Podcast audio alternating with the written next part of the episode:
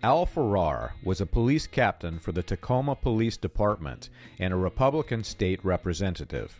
As early as 1942, Farrar worked with young people of the Pentecostal Holiness Faith Temple, the church that Farrar would attend until his death in 1989. Farrar was well respected for his work with children and youth, both in the temple and in working with Washington, D.C. in the legislature and conferences at the White House on children and youth. Interestingly, Farrar became the head of the Youth Guidance Division in February 1948, the same exact year that latter rain began to spread from the Sharon Orphanage in North Battleford, Saskatchewan. Farrar was one of the men that William Branham falsely claimed to be a, quote, head of the FBI, to support the notion that the government had been investigating his healing claims and found them to be true. Branham frequently told his audience that every time an FBI agent comes into my meeting, they get saved.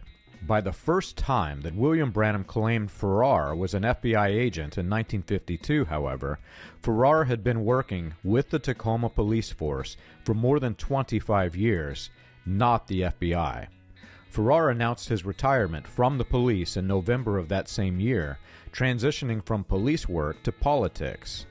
Though William Branham claimed to have saved Farrar in his meeting, Farrar had been converted to the Pentecostal faith as early as 1944, and he had held speaking engagements at Earn Baxter's Pentecostal Evangelistic Tabernacle. Baxter, who toured with Branham, would have been fully aware that Branham was not being truthful when making the claim. William Branham claimed to have saved Farrar in multiple locations. In some versions of the story told by William Branham's stage persona, Farrar was saved in one of his revivals. In other versions, Farrar was saved at the Tacoma jail. Other versions still told the story such that Farrar was saved right down in a shooting gallery. You can learn this and more on william-branham.org.